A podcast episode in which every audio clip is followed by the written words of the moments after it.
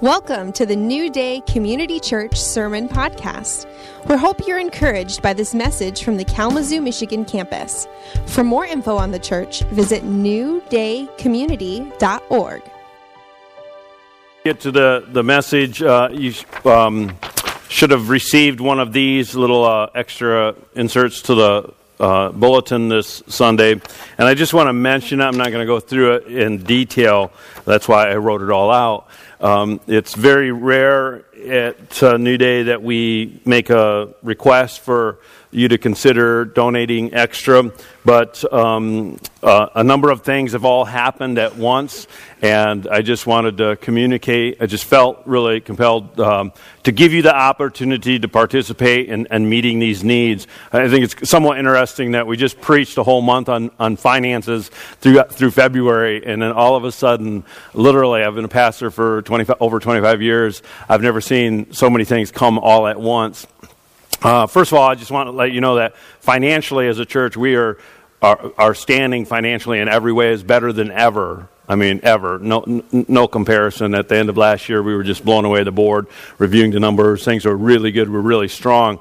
But uh, as a church, we're advancing in many areas. And so that uh, creates uh, challenges and um, needs uh, as we move forward in the Vine uh, uh, church, as we move forward in, forward in Vandalia, and of course, continuing to try to build this congregation as well. So, there's just real quick. There's three things. The Iglesia building, uh, we did get approved for a, a, loan, but for many complex reasons, they're not going to loan us uh, what we needed. We needed 110. We raised almost 50,000, which is amazing. Yeah, in in just three months. Uh, you know, if we could just raise another 100,000, I wouldn't have to borrow the money and I could tell the I could go to the bankers and go, Nyeh. that's really what I'd like. I really didn't want to borrow money, so. So you know, I know there's a hundred thousand dollars in this around here. So uh, if you want to uh, do that, that'd be great. But we need at least uh, uh um, we need uh, a minimum of ten thousand to, to make this deal happen.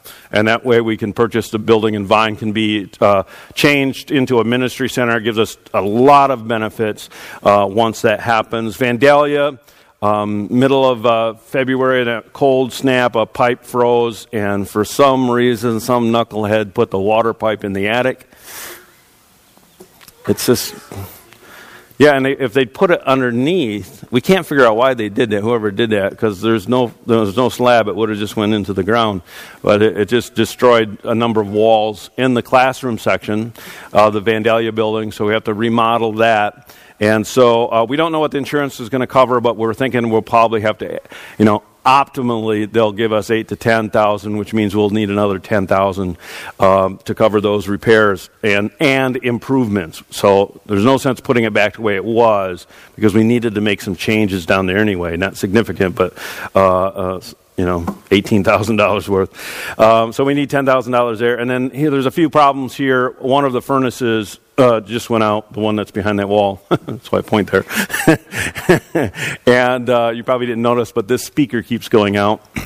Sometimes it crackles a lot, and that's because the amp and the whole system is um, darn almost 20 years old. I was shocked as I was coming here that it's uh, we moved in here in 96. So uh, so that totals $12,000. All right. So it's $32,000 we need, but guess what? We've already got 10% of that in uh, through a number of ways. So that brings it down to 28 8 uh, and uh, we need that within the next really few weeks.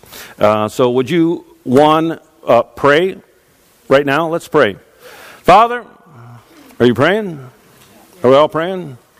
Okay, Father, we come to you in Jesus' name. We thank you uh, for all of these op- opportunities, Lord, to advance your kingdom. And we pray that you would make the provision. You've given us the vision, and now we need the provision. And so, Father, we pray that whether it's through people here in this congregation uh, or some other means, Lord, that you would send in the finances needed to accomplish these, these, these steps so that we can continue uh, advancing your kingdom, communicating the gospel, loving on one another. In Jesus' name, amen. All right, you can read through that. There's more details in there. I want to get into the message. Uh, we're going through a series called our non negotiables. These are aspects of the faith that are non negotiable. and so, uh, based on the creed, uh, the creed was written in 325 AD. Actually, it was finalized in 325. It was based on the Apostles' Creed that goes back even further in history. They don't know when the Apostles' Creed was written, but it's called the Apostles' Creed because tradition has it it was written by the apostles. So it goes back possibly uh, to the, uh, the actual 12 apostles. this creed, which is an agreed upon statement of faith, has literally shaped Christianity. It's shaped, as a result, whole civilizations. So these core beliefs, our, our basic doctrines, are something that we share with Christians all over the world throughout, throughout almost 2,000 years. And because it shapes Christianity, shapes civilizations, it also should shape our lives. But in order for it to do so, uh, we need to understand it. We need to understand what it means, why it's important, and how, oops, and how it should shape our lives. And so that's how I'm approaching this. We have a number of teachers coming uh, and sharing uh, on the different segments of the creed. But we want to see, well, what does this mean? You know, we recite this as a congregation every time we do communion, and I often think, you know, do, do people know what this means? Last week, Graham talked about Jesus as God, light of light, God of gods, and uh, did a great job and went over some of the his, historical references and uh, some of the debates that were going on when the creed was shaped. But all of those questions still exist today. And this creed answers that, but it's useless if we don't understand what it means and how to apply it. So that's what we're focusing on. And today, the question is why did Jesus come? Last week it was who was Jesus? Today is why Jesus came. And, uh, and so we're going to read through this. How about we read through it aloud together? On the count of three. One, two, three. We believe in one God, the Father Almighty, maker of heaven and earth, and of all that is seen and unseen. We believe in one Lord, Jesus Christ, the only Son of God, eternally begotten of the Father, God from God, light from light, true God from true God, begotten, not made, being one substance with the Father. Sorry, there's other versions. Through whom all things were made. Now, this is the part we're going to cover today. For us and for our salvation, he came down from heaven by the power of the Holy Spirit. He was born of the Virgin Mary and became man. For our sake, he was crucified under Pontius Pilate. He suffered, died, and was buried. On the third day, he rose again in fulfillment of the Scriptures. He ascended into heaven and is seated at the right hand of the Father. He will come again in glory to judge the living and the dead, and his kingdom will have no end. We believe in the Holy Spirit, the Lord, the giver of life who proceeds from the Father and the Son, who with the Father and the Son is worshiped and glorified. He has spoken through the prophets. We believe in one holy, universal, and apostolic church. We acknowledge one baptism for the forgiveness of sins. We look to the resurrection, the dead, and the life of the world to come. Amen. Yeah, so it was written in uh, Latin, I believe, and so the exact wording uh, alters a little bit based on uh, translations. And so, why did Jesus come? Uh, and we're just going to take kind of each phrase at a time and talk through this for us uh, and for our salvation. What does this mean? Well, it gets to the question uh, and the title for today's message as to why did Jesus come? For, for, us, clickers being weird, for us and for our salvation. Why did Jesus come? For us and for our salvation. Remember, I said uh, earlier that each and every word uh, in the creed was was thought through and crafted to really narrow down to the most significant truths that need to be communicated and um, the, the truth that Jesus came for us and for our salvation is very, very important. Jesus came for you. Jesus came for me. Jesus came for your neighbor, right? Your coworker. Jesus came for your friend. Jesus came for your enemy. He came for mankind, wherever, whoever, every man, woman, and child. Jesus was willing to leave earth, heaven, come to earth, take on humanity uh, for that person. speaks of Jesus' motivation. Jesus did not have to come, all right? The Father did not have to send his only begotten Son. He didn't have to come, but he did for us. And the question is why? What was the motivation? Right? Uh, uh, uh, I actually love how, what's not said, what's not mentioned in the creed. That would be another whole series. Sin is not mentioned in the creed. Uh, uh, there's lots of things that we think are so important. But what is mentioned is this that, Jesus came for us. God's for us. Uh, Bible says in John 3 says that God so loved the world that he gave his only begotten Son, that whoever believes in him should not perish but have everlasting life. For God did not send his world, his Son into the world to condemn the world, but that the world through him might be saved. Wow! All right? Why did Jesus come? For us. Why? Because God so loved the world. He was willing to, to give, He was willing to send his only begotten Son. This is really, really significant because it changes how we, how we see God. It reveals the character of God. That um, God's motivation, Jesus' motivation, was for us. All right? God's for you. Did you know that? God's like, God's your biggest cheerleader. I preached a message once that God believes in you. And it's true.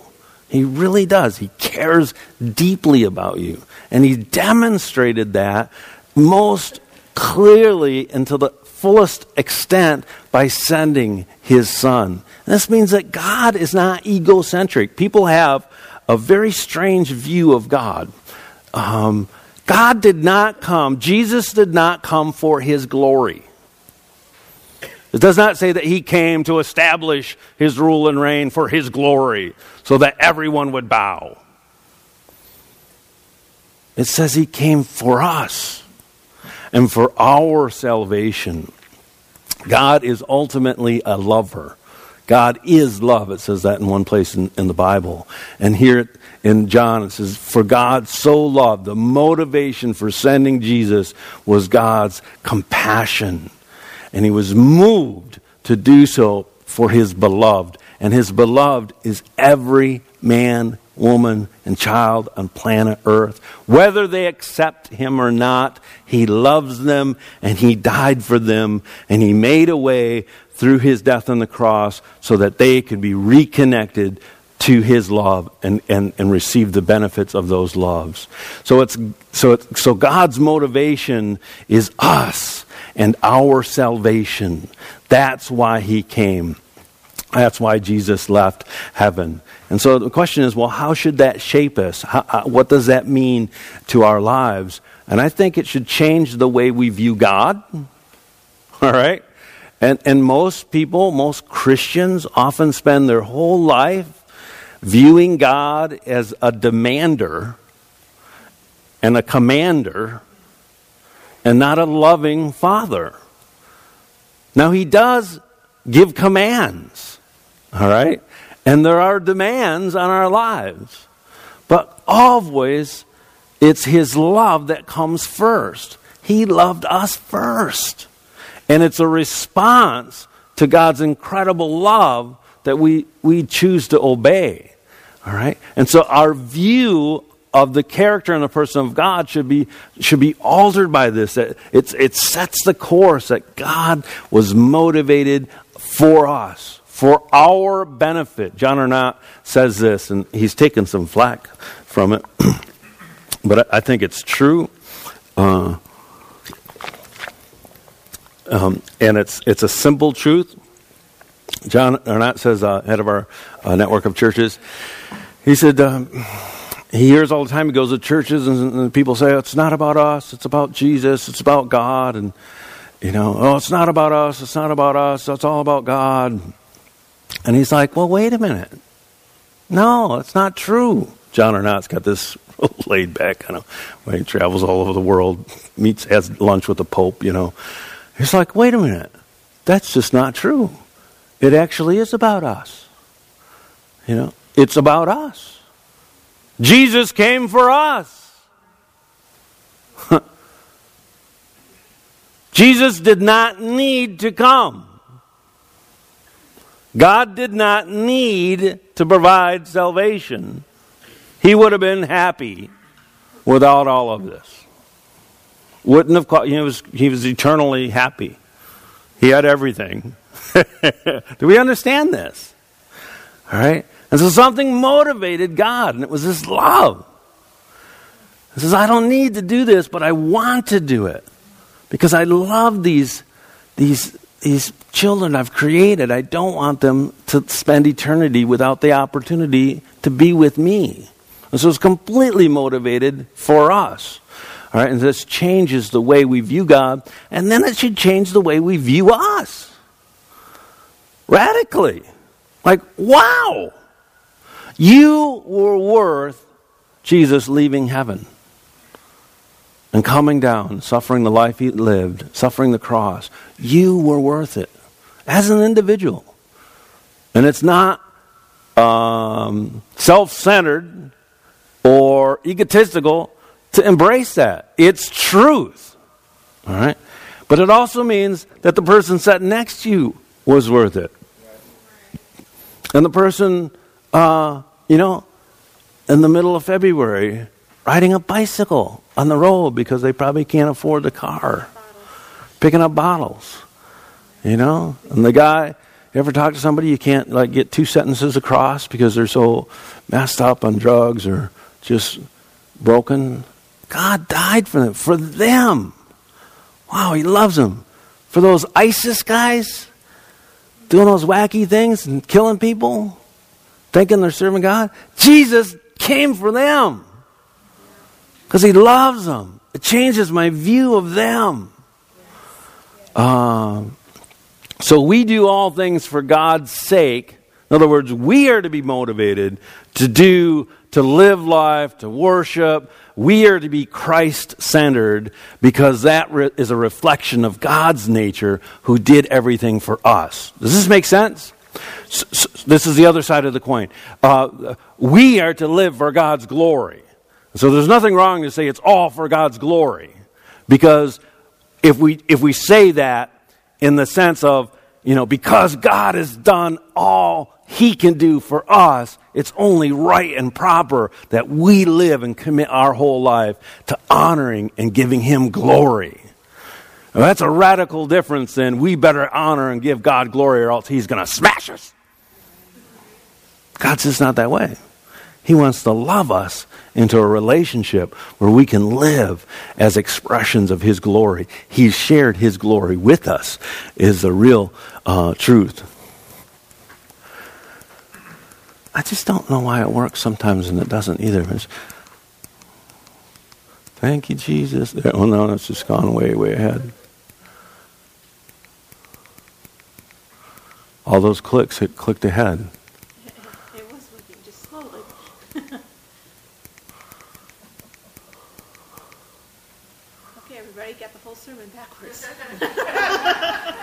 I, I can't remember where I was. Uh, not for His glory, He's a lover. Okay, I already did that, right? changes the way we view ourselves. Uh, change, we do all things for God's sake, right? it, you know what? Paul compares it to marriage. Uh, but he actually compares marriage to it. it being the relationship between Christ and the church. And so Jesus died, was willing to love his bride totally, even to the death. He gave his all for the church. And so marriage is an, il- is an illustration where we live 100% for the other person. And, and it's actually to our benefit to do that. And it's for their benefit. When that's done mutually, then uh, both individuals in that marriage get the most out of it. Same thing with the relationship with God. God is 100% for us. We're to live 100% for God. And so this changes us, this shapes us because uh, we see. Uh, changes our motivation for life, for serving God, for being in relationship, when we understand God's motivation clearly. Uh, it changes how we represent Him. This, I think, is equally as important. It changes how we represent Him to others. All right? And if we don't understand God's motivation correctly, we're not going to represent Him in a proper way. That He was willing to sacrifice everything. That we communicate this first and rather com- approaching someone and telling them how bad they are and how much they deserve hell, for example. No, we come and say, you know what? Jesus left everything for you. Why? Because he loves you. You know, and he has he has he has glory in store for you. He wants to share with you everything. And then you yeah, there is sin, but he came and resolved that problem. Next part of it is he came down from heaven. Well, what does this mean? It means that Jesus is God. Graham talked about that really well last week, uh, showing the, the understanding that Jesus is equal with the Father. He's eternal. He's uniquely, he uniquely pre-existed before his conception. This is one area that uh, new Christians or non Christians really have a hard, sometimes they just don't realize it's not that we worship Jesus, uh, you know, that Jesus, his life began when he was conceived. Actually, it, through Jesus, everything was created.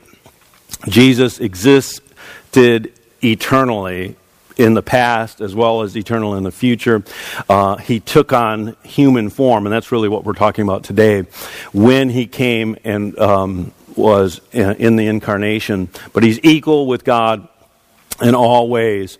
The Bible says in John chapter 3 that no one has ascended to heaven but he who came down from heaven, that is, the Son of Man who is in heaven. Now, in John 3, it's kind of hard to decipher. Uh, often this is in red letters, and so uh, you think Jesus is saying this. It's possible that this and some of the other interchange when Jesus was talking to Nicodemus was actually added, or was written by John. Uh, certainly some of it was Jesus speaking.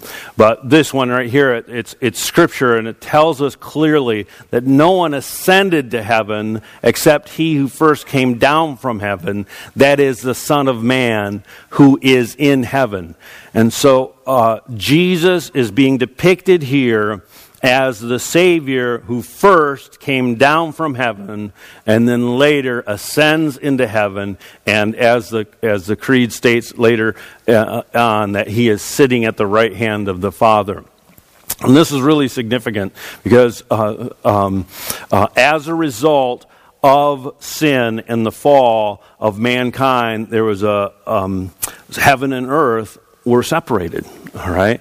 Uh, the separation of heaven and earth as a result of that curse brought by sin was bridged by the person of Jesus Christ. He came down to overcome the separation uh, between man and God. This is really significant. Most religions teach that humans must ascend. Right? Think of it.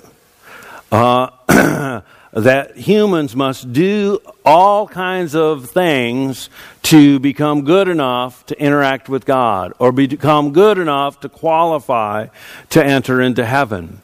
Uh, it's the very lie whether it's humanism, saying that we have to just uh, find our way and, and become better and better at doing life, and that's the, that's the hope of humanity, or whether it's um, uh, Hinduism that says that uh, life is a continual repetition of incar- uh, you know, being born and being reincarnated, and eventually you'll uh, ascend to nirvana um, or uh, other religions that say if you perform certain things, you'll uh, be qualified to enter into heaven.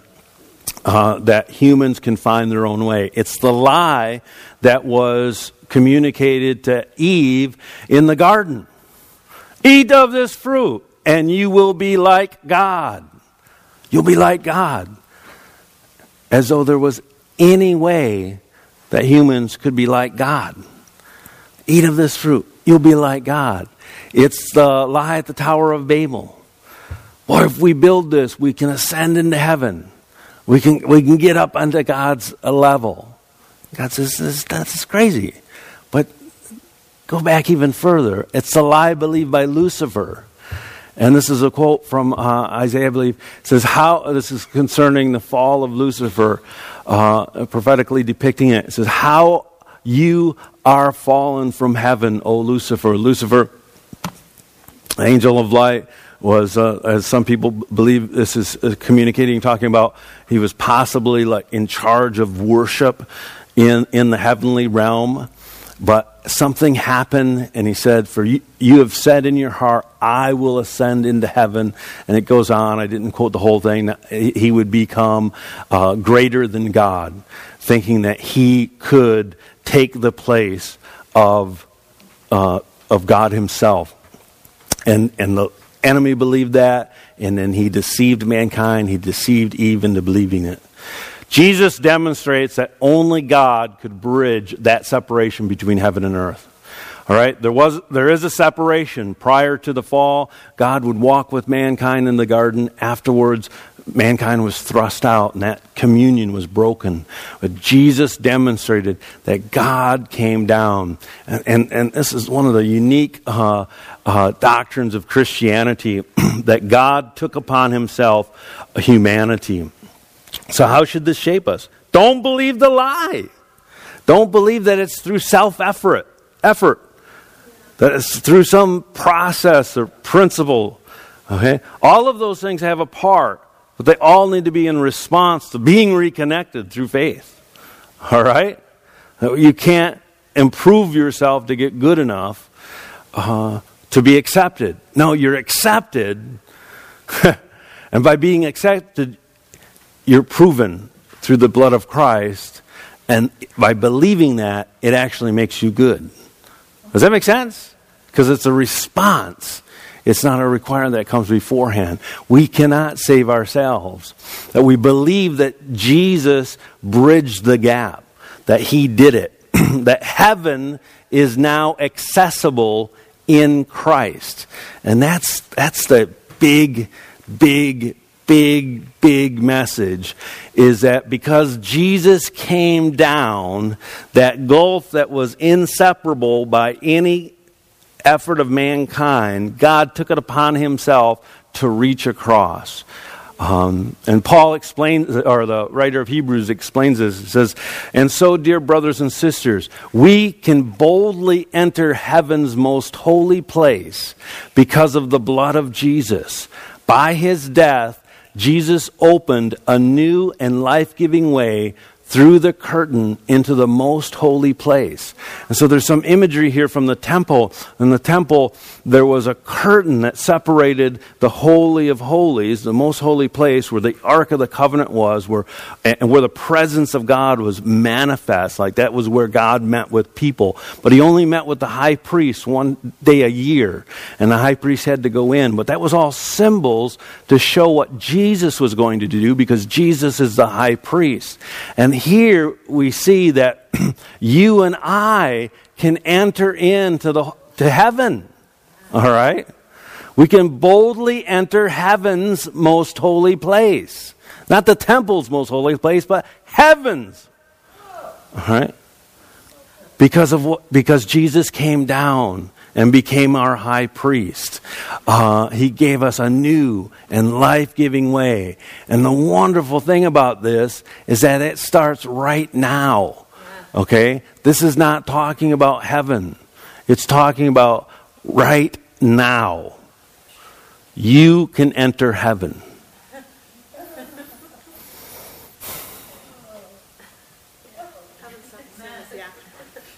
Yeah, heaven is not the afterlife.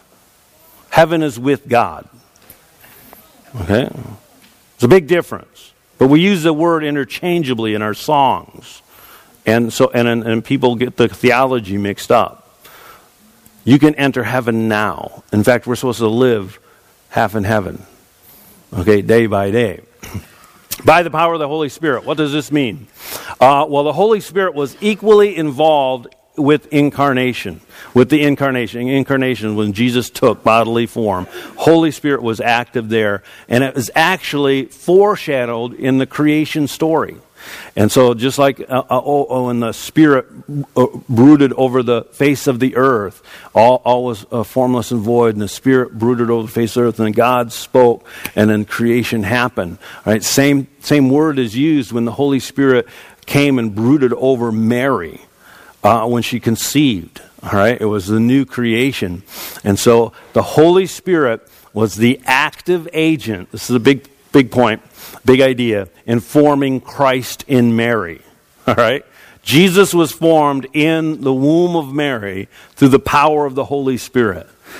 Well, why is this important? Well, the Holy Spirit is integral to uh, salvation and recreation all right? Being renewed, sanctified, because it's the Holy Spirit that forms Christ in us.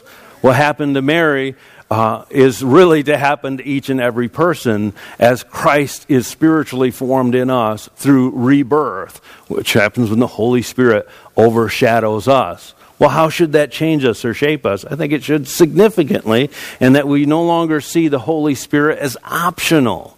It's not like, well, you get saved and you, and you obey God and you love Jesus. And, you know, if you're spiritual enough, you'll, you'll experience the indwelling of the Holy Spirit. Ha! No one can say that Jesus Christ is Lord except by the Holy Spirit. Okay, the Holy Spirit is the creative agent that forms Christ in us. Uh, and so we should be seeking to be filled and free in every aspect of the Holy Spirit because we see that that's how uh, Christ is, is, is formed in us. All right, here's the big point.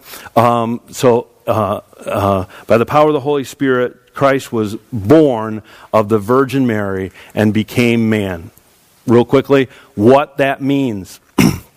what is being said here? Uh, the virgin birth is central to the faith. Uh, the early church fathers,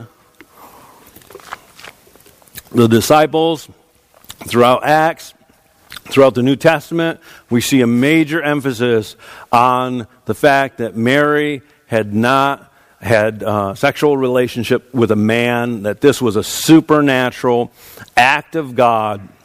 That Jesus was born of a virgin. Um, now, the, uh, uh, after Jesus was born, uh, Jesus had siblings, all right? And so afterwards, Mary and Joseph had other kids, and the, talks about that in the Bible. If you're raised Catholic, they kind of don't mention that, and they say no, those were his cousins. but uh, if you if you look at Scripture, the virgin birth is is uh, central to the faith because it is the fulfillment of Old Testament prophecies, and it is a demonstration of Jesus' unique nature. All right?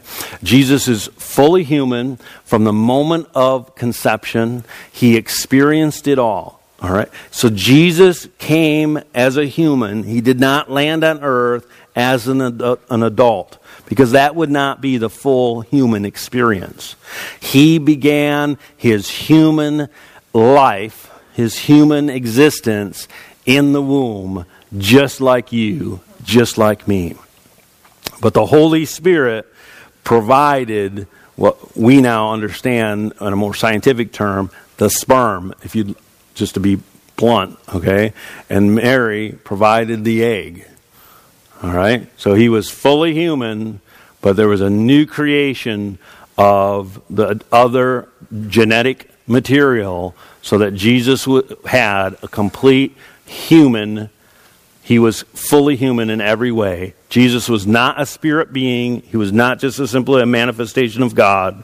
That was a lie or a heresy that was popularly taught throughout the first and second century. Actually, it's, it's, it's interesting that in the first couple centuries of Christianity, people didn't have a problem believing that Jesus was God because he did so many miracles. And everybody knew about the miracles. And no one had ever lived a life like that. And so it, it, he was like, wow, everybody had heard about that. They actually didn't believe he was man. Right? The original heresy was that he wasn't a man, he was actually just a spirit being. And then some people believe that, well, uh, uh, uh, that uh, this spirit existence of, of God took over this normal man's body, who just happened to be Jesus, for a while until the cross. And then that. No. Jesus was conceived in Mary's womb and experienced every aspect of what it means to be a human, even the parts we don't remember, like going through the birth canal. How many remember that? All right. This is really, and this, this, this deception happens today. There's people around in this city that think Jesus was an ascended master or a new age teacher or some kind of, no, he was not just a spirit being. He was a real person and he had a mom. All right. In Christ, oops, in Christ, God became man. That's what incarnation means. Carne, flesh took on humanity. And, and, this is actually essential in understanding God because all through scriptures, God reveals himself as a God who incarnates. He comes into human existence. All the way from the beginning. It's not just a New Testament truth. We see it all through Scripture that God constantly uh, comes in to the human realm.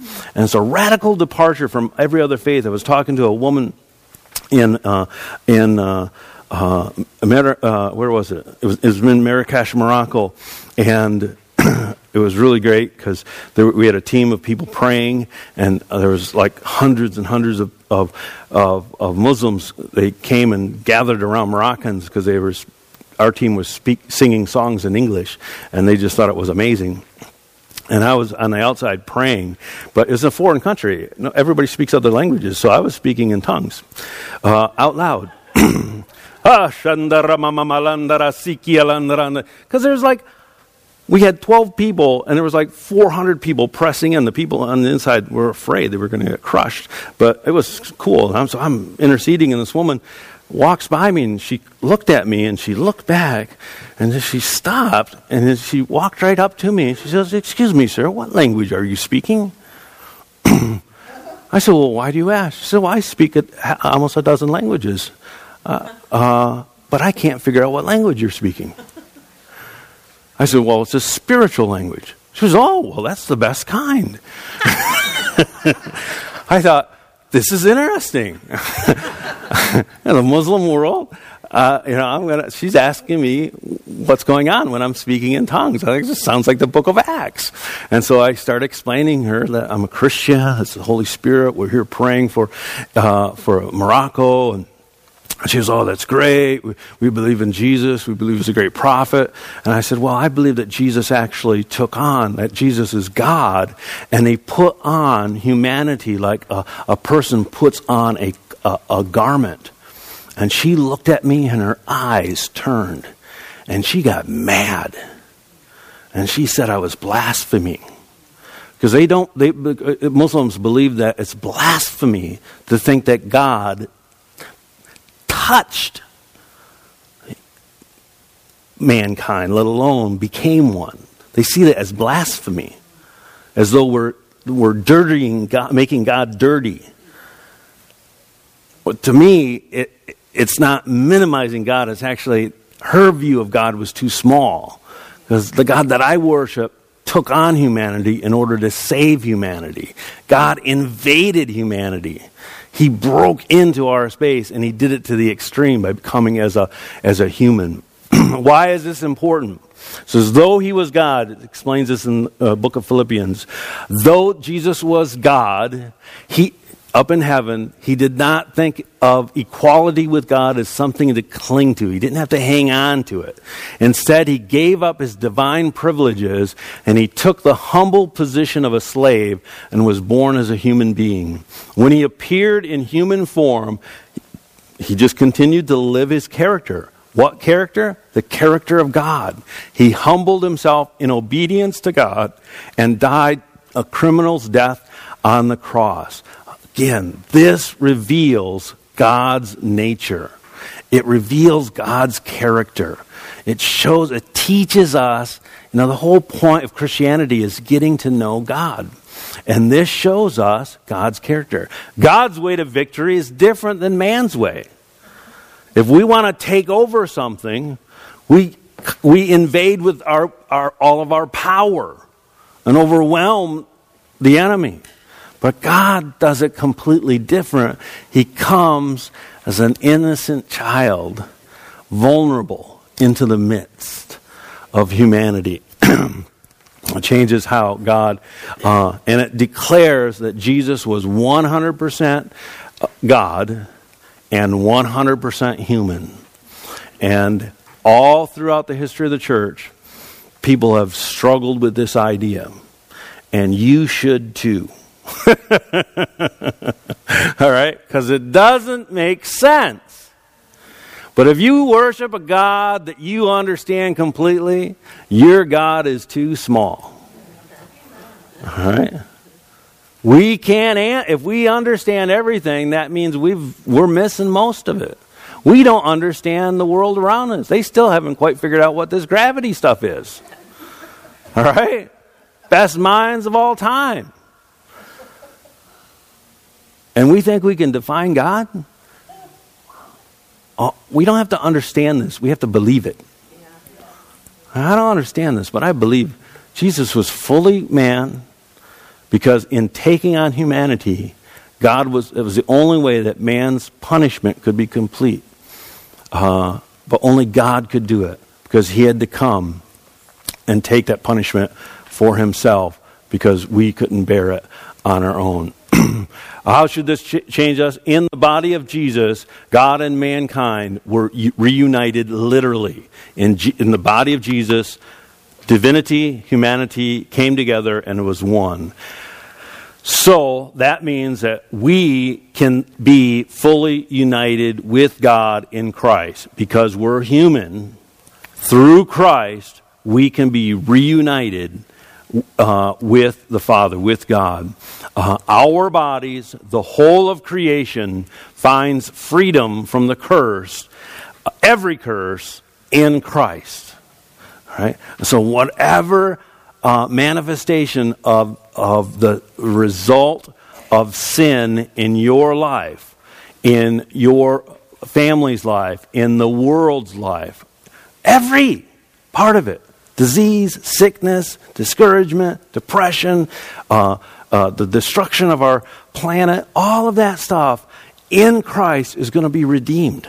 That's why he came. He came to bring heaven back in the connection with earth. And it's through his body, he's the conduit through which we have access to all things heavenly. All right? But he doesn't want to take us and suck us up into heaven. Actually, he's bringing heaven back to earth. And in the end, it will be evident and manifest that heaven and earth will, will be merged together uh, under his authority forever. And, and, there'll be an open heaven, open earth. But we can enter into that through faith in Christ right now. Oops. It says, For God wanted them, this is Paul explaining this, says, God wanted them, the people of old, to know the riches and the glory of Christ that are for you Gentiles. This means it applies not only to Jews, descendants of Abraham's, but people of all ethnicity. And this, this is the secret. I love it. Paul says, and this is the secret you want to know what the secret is? Christ lives in you. This gives you assurance of sharing his glory. What glory? The glory of the Father, heaven's glory. All right? So we are in Christ, Christ is in us. heaven and earth reunited. And so now we stand in direct uh, connection. What, what Adam and Eve lost when they were thrust from the garden, all right, we now have regained through Jesus Christ. That's, should that shape you? It should change your life, right? It should radically alter every aspect. The big challenge of Christianity is learning how to integrate that into day to day life. What does that mean when, you're, when, you, when you have to do the dishes and when you have to get up and go to work or you have to deal with your kids when they're disobeying? It's to apply every, every minute of the day. Boom, boom, boom, boom, boom, boom, boom, boom, boom. Ah, Jesus. There we go. Okay, so for us and for our salvation, he came down from heaven by the power of the Holy Spirit. He was born of the Virgin Mary, became man.